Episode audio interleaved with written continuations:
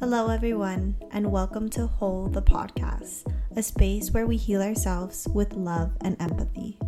I'm Cassie, your host of this podcast. I am a social worker, a sister, daughter, friend, partner, dog mom, and hopefully a person you can lean on when you want to tune into a space where you can be heard and validated. Hi, guys, welcome to another episode. This week, we're going to be talking about finding joy, making more time to find joy, trying to figure out what is it that brings us joy, and making more of a concerted effort to fit in time to do those things.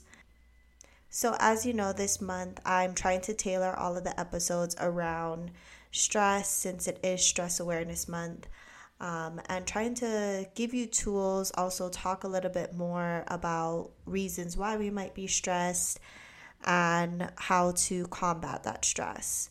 And a lot of the things that I find when working with my clients is that they're stressed because there's one, not only a lot of things that are going around in their life, there's a lot of caps that they're wearing, right? They might be wearing the cap of being a parent, of being a student, of being a worker, of being a sister, etc., etc. And with all of the hustle and bustle of wearing all these different caps, then they forget about the most important cap of being themselves, right? And that's a lot of the time what happens is we forget to prioritize ourselves, prioritize our own needs, and often are put on the back burner because we're so worried about everybody else, because we're so worried about what needs to get done, we're so worried about any anything under the sun, right? Is that we're worried about everything else but ourselves. And so what that what happens is our own self care, our own well being takes a toll because we are focusing so much on everybody else. So, today's episode, I really want to just talk about the importance of bringing joy, finding joy back into your life so that you can put yourself first, so that you can make sure that you're giving into yourself just as much as you're giving into others. So, if you are having trouble, you know, finding snippets of time within your day to find joy, then I hope this episode will resonate with you. And I hope that after you listen to this episode, then you can plan how you're going to prioritize yourself first. So, with that, one of the first things that I want to touch upon is kind of this idea that self-care is selfish. Right? When when we're talking about finding joy, it's ultimately talking about finding things that you can do for yourself that you enjoy, things that you like to do, right?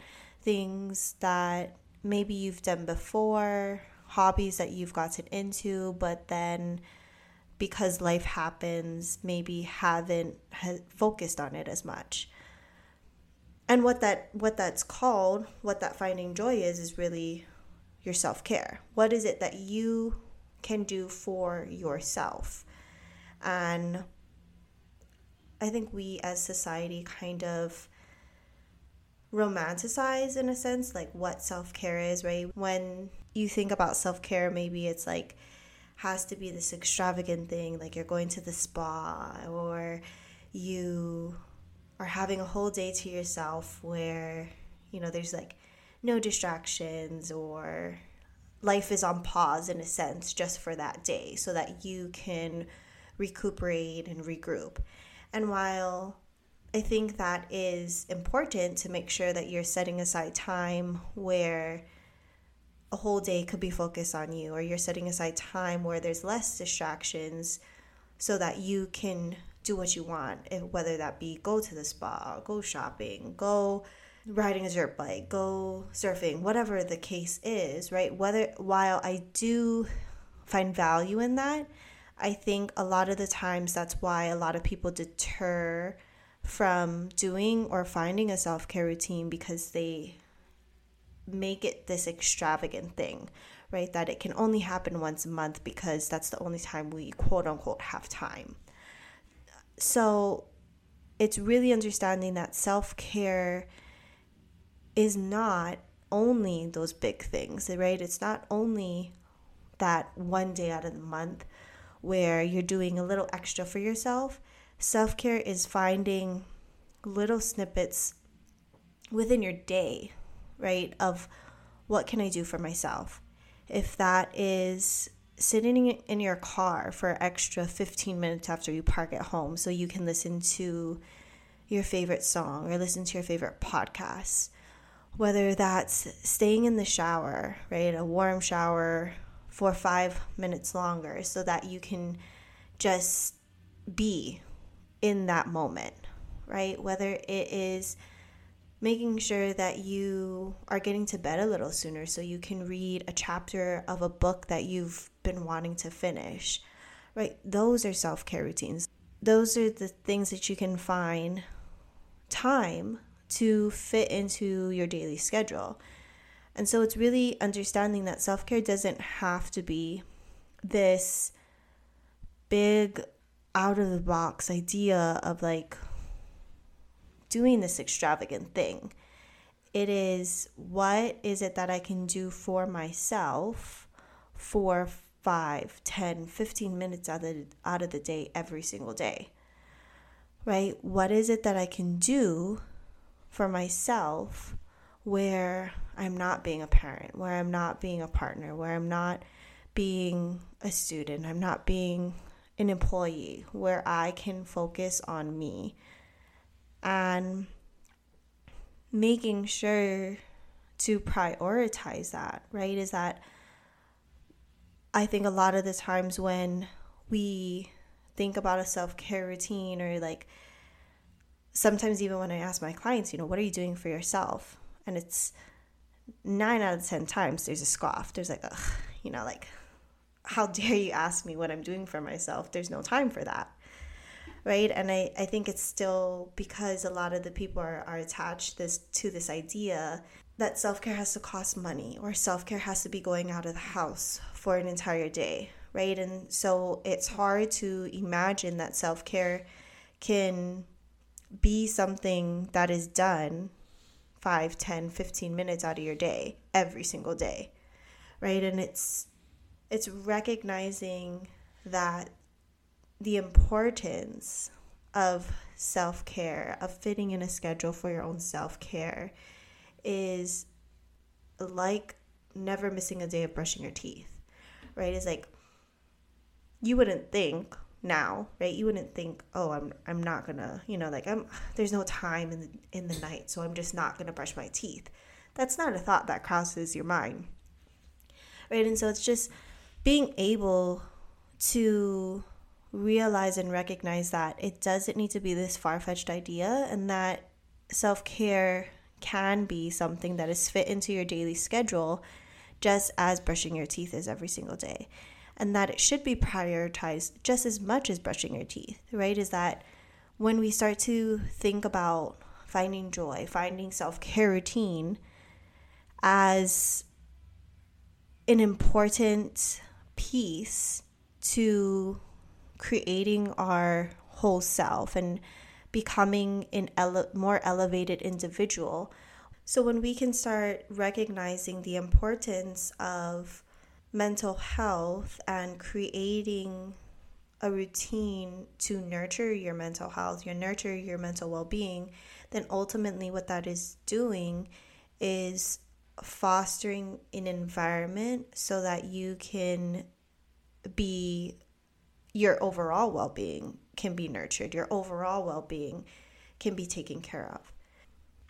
Right, which brings me to the next point that I want to talk about in finding joy and finding a self care routine is that sometimes, because again, we're talking about self care as this like out of the norm idea, that when I ask, you know, what are some things that have brought you joy before to clients, it's hard for them to come up with answers because it's been that long of a period where they're not doing things that they enjoy. And I won't say that they're not doing it because they don't want to do it. I think it's, again, it goes back to that idea that I don't have time for this. So it's going to, ultimately, I'm going to put myself on the back burner if all of these other tasks need to be prioritized first, right? The other thing that I think people don't realize is that getting into a self care routine or finding things that bring you joy is also going to take time, right? So if reading was something that you really enjoyed, but maybe for a few years now you haven't really gotten into into finishing a book or you haven't had quote unquote the time to read, right? Then it's also being realistic in the sense that you being able to like sit down for 60 minutes at a time and read a book is it is going to be taxing, right? Because again, think of it this way. If you haven't been doing something for a few years or you haven't been doing it for a few months even, right? Getting back into the routine of it takes time.